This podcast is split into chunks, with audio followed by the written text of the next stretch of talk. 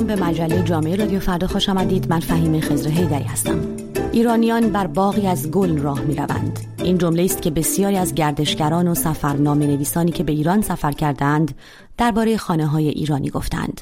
خانه های مفروش با فرش های زیبا و رازآلود ایرانی. فرشی که قدیمی ترین نمونه کشف شده آن در جهان فرش پازریک به دوران هخامنشی باز میگردد و هزاران سال است که هنرمندان ایرانی در قالیباف خانه ها به بافتن و گره زدن و چله کشیدن آن مشغولند. این صدای حمید حاجیزاده است روزنامه‌نگار و کارشناس فرش در تهران. حداقل تاریخی که برای میشه متصور شد 2500 ساله با کشف قالی پازریک در سرزمین کنونی قزاقستان و مطابقت اون با نقش و نگارهای ایرانی به خصوص تخت جمشید مشخص شد. این فرش فرش ایرانی هست و این فرش یک فرش تکاملی یافته است. یعنی فرشی که در اون زمان به اوج خودش رسیده بود چه در بحث بافت و چه در بحث نقشه و چه در بحث رنگامیزی و این فرش شاید در این دوره هم کمتر بشه مثل اون بافت چون اون فرش بسیار فرش نفیس و تکامل یافته بوده. پس بنابراین حداقل قدمتی که میشه برای فرش بافی در ایران متصور شد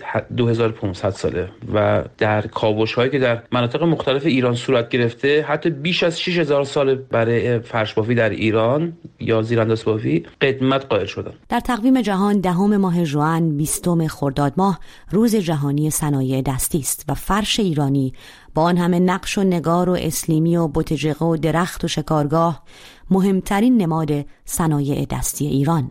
فرشی که ایرانیان در طول تاریخ در آن نقش رویا زدند و جهان خود را ثبت کردند. فرش های ایرانی دارای فلسفه خاصی هستند. یعنی نقش و نگاره های اون یک چیزی نیست که همینجور به وجود اومده باشه. اشایری که فرش میافتن از دور اطراف خودشون الگو می‌گرفتن تخت جمشید از خیلی جاهای دیگه و اونها روی فرش, فرش خودشون میبافتن. این نمادها تصور و عقیده بسیاری از این آدم ها بوده. یعنی وقتی بود که زن بافنده داشته یک نقش مایی رو میفته به اون اعتقاد داشته و این اعتقاداتش روی فرش اومده و سالیان سال صده ها و هزاره ها منتقل شده که الان به دست ما رسیده. پس بنابراین فرش برای ما گذشته که یک زیرانداز هست یک محصول فرهنگی و یک محصول هنری و برگرفته از قرون گذشته است. اما این فرش این گره گره رویاها و زیبایی و قصه های ایرانیان در طول تاریخ حالا در چه وضعی است؟ خیلی از کاران هنر و صنعت فرش در ایران از روزگار فرش ایرانی گله می کنند این صدای کارشناس کارکشته فرش در تبریز است که ویدئوی کامل سخنانش در وبسایت آپارات در دسترس است. خب این باغ گل ما چیکارش کرد ادعامونه حالا پازیلیک 2500 600 سال. اما ما چیکار کردیم راجبش؟ چه تبلیغی راجبش کردیم؟ چه استفاده ای راجبش کردیم؟ شما همه جای دنیا می‌بینی که فرش ایران بهترین جاها فاخرترین جاها استفاده میشه. ولی ما متاسفانه روش مانور نمی کنیم که بابا این مال ماست که داره استفاده میشه. سیر نزولی صادرات، افزایش شدید قیمت مواد اولیه، فقدان برنامه ریزی و توجه نهادهای مسئول و تحریم های بین المللی علیه ایران. همه سبب شده تا مثلا فرش تبریز که تا پیش از این به 11 کشور جهان صادر می‌شد حالا با افت ارزش سالانه صادراتی روبرو باشد. وضعیتی که آن را غروب و زوال فرش ایرانی در بازارهای جهانی ارزیابی کردند. از حمید حاجیپور روزنامه نگار در تهران می‌پرسم چه روندی طی شده که امروز فرش اعلای ایرانی در آستانه حذف کامل از بازارهای جهانی قرار دارد؟ با انقلاب اسلامی در ایران به حال دست این شرکت کوتاه میشه شرکت سهامی فرش که از زمان رضاخان تأسیس شده بوده. کار بحث فرش رو یعنی از تولید تا صادراتش رو به داشته تا دهه هفتاد یک صادرات بسیار خوبی در حوزه فرش داشته. و بیش از یک میلیارد دلار ما فروش فرش داشتیم. ولی که با توجه به تحریم ها بی توجهی به بحث تولید و صادرات در ایران و خیلی عوامل دیگه و به خصوص این گرون های اخیر که رخ داده دوچار یک جور سقوط شدیم. ما سال گذشته کلا 60 میلیون دلار فرش صادر کردیم و کشورهای مثل هند و پاکستان و افغانستان و حتی ترکیه جای ما رو گرفتن در حوزه فرش و ما به شدت داریم جایگاه خودمون از دست میدیم یا به طور واضح باید بگیم از دست دادیم. صادرات فرش ایران که در سال 1373 خورشیدی به بالای دو میلیارد دلار رسیده بود در سال 1398 به 69 میلیون دلار سقوط کرد. و در سه ماهه اول سال 99 هم از 6 و دو دهم میلیون دلار بیشتر نشد. قبلا رتبه یک رو داشتیم الان دیگه به رتبه 5 و 6 سقوط کردیم و اگر با همین روند مطمئنا تا سال بعد به زیر ده می‌رسیم و به نهایتا به 10 یا 20 میلیون دلار صادرات در سال می‌رسیم. و این رو باید توجه کنید که ما در دهه 70 بیش از یک میلیارد و 200 میلیون دلار صادرات داشتیم. این نقش مایه ها که سالهای سال است در خانه های ایرانی گسترده تاریخ و فرهنگ و هویت جامعه ایرانی است. این تورنج ها و لچک ها و نقوش اسلیمی و خطایی این آهوان که در دشت فرش ایران هزاران سال است می‌دوند نه تنها اهمیت صادراتی و اقتصادی که ارزشی هویت بخش و ملی و غرور آفرین دارند. با این حال آقای حاجیزاده می‌گوید کشورهای دیگر منطقه تلاش بیشتری برای حفظ و معرفی فرش خود کردند تا ایران که صاحب قدیمی ترین و مشهورترین فرش جهان است.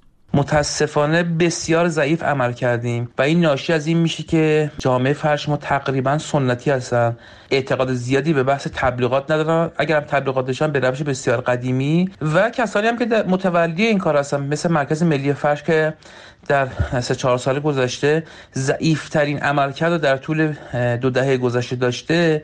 هیچ شناختی از اقناع و تبلیغ و اینکه بتونن با ساخت تیزرهای مختلف با شناسوندن دستبافتهای ایرانی در کشورهای دیگر و حتی در پهن کردن اینا در هواپیماهایی که بین المللی هستن هیچ کاری نتونسته انجام بده و خب میگم کشورهای دیگه شما کشور آذربایجان رو دارین که در تمام برنامه تلویزیون خودشون در دکورهای خودشون از فرش و دستبافته استفاده می‌کنن.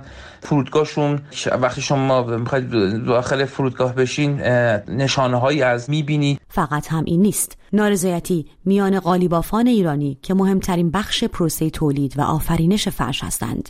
ناامیدی و درآمد اندک و غیر منصفانه فقدان هرگونه حمایت از این گروه و فضاهای اغلب غیر استاندارد قالیبافخانه ها داستان فرش ایران را غمانگیزتر کرده است. بافنده ها معمولا ضعیفترین و مقفولترین و محرومترین زنجیره در حوزه تولید فرش دستباف هستن. حقوق بسیار پایینی می‌گیرن. با زجری که این خانواده ها و این بافنده ها میکشیدن و حتی خانواده هایی بودن که بچه های سه چهار ساله خودشون اجاره میدن به کارگاه های قالی بافی یعنی اون روح و روان آدم به هم میریزه. واقعا بهشون خیلی ستم ها شده و سود اصلی رو دلال و در نهایت اون تاجر که فرش رو میفروشه می‌بره.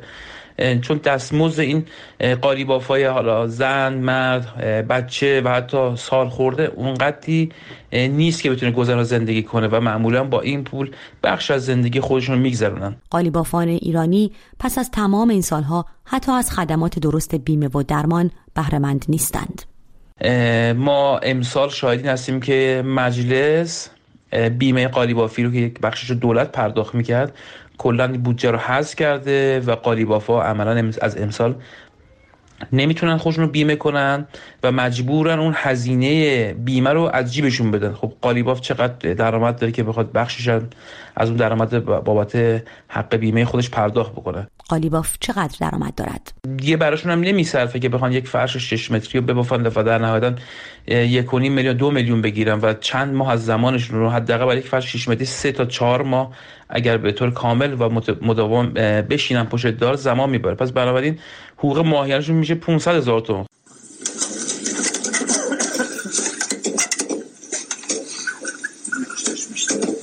چله کشیدن در کارگاه های نمور فاقد نور کافی ساعت ها نشستن پشت دار قالی گره های فرش و صرفه های قالی بافان این چیزیه که همه هم خواستن کپی کنن نتونستن کپی کنن. بافنده ما جونشو میده توی قالی. ولی تو بافنده هندی این کار نمی‌کنه. بافنده پاکستانی این کارو نمی‌کنه. بافنده چینی این کارو نمی‌کنه. تبتی نمی‌کنه. مغولی این کارو نمی‌کنه. ترک این کارو نمی‌کنه. اونا در ازای پول کار می‌کنن. ما بافندمون پول می‌گیره. ولی در این حال عشق میورزه به گره زدنش. ایرانیان قدیمی ترین تمدنی هستند که فرش میبافتند و در خانه ها فرش داشتند. ایرانیان قرن هاست که روی باغ گل راه می روند باقی که این روزها خورشید در آن غروب کرده و دارد خشک می شود سپاسگزارم که این هفته هم با مجله جامعه رادیو فردا همراه بودید. من فهیم خسروی دری هستم. خدا نگهدار.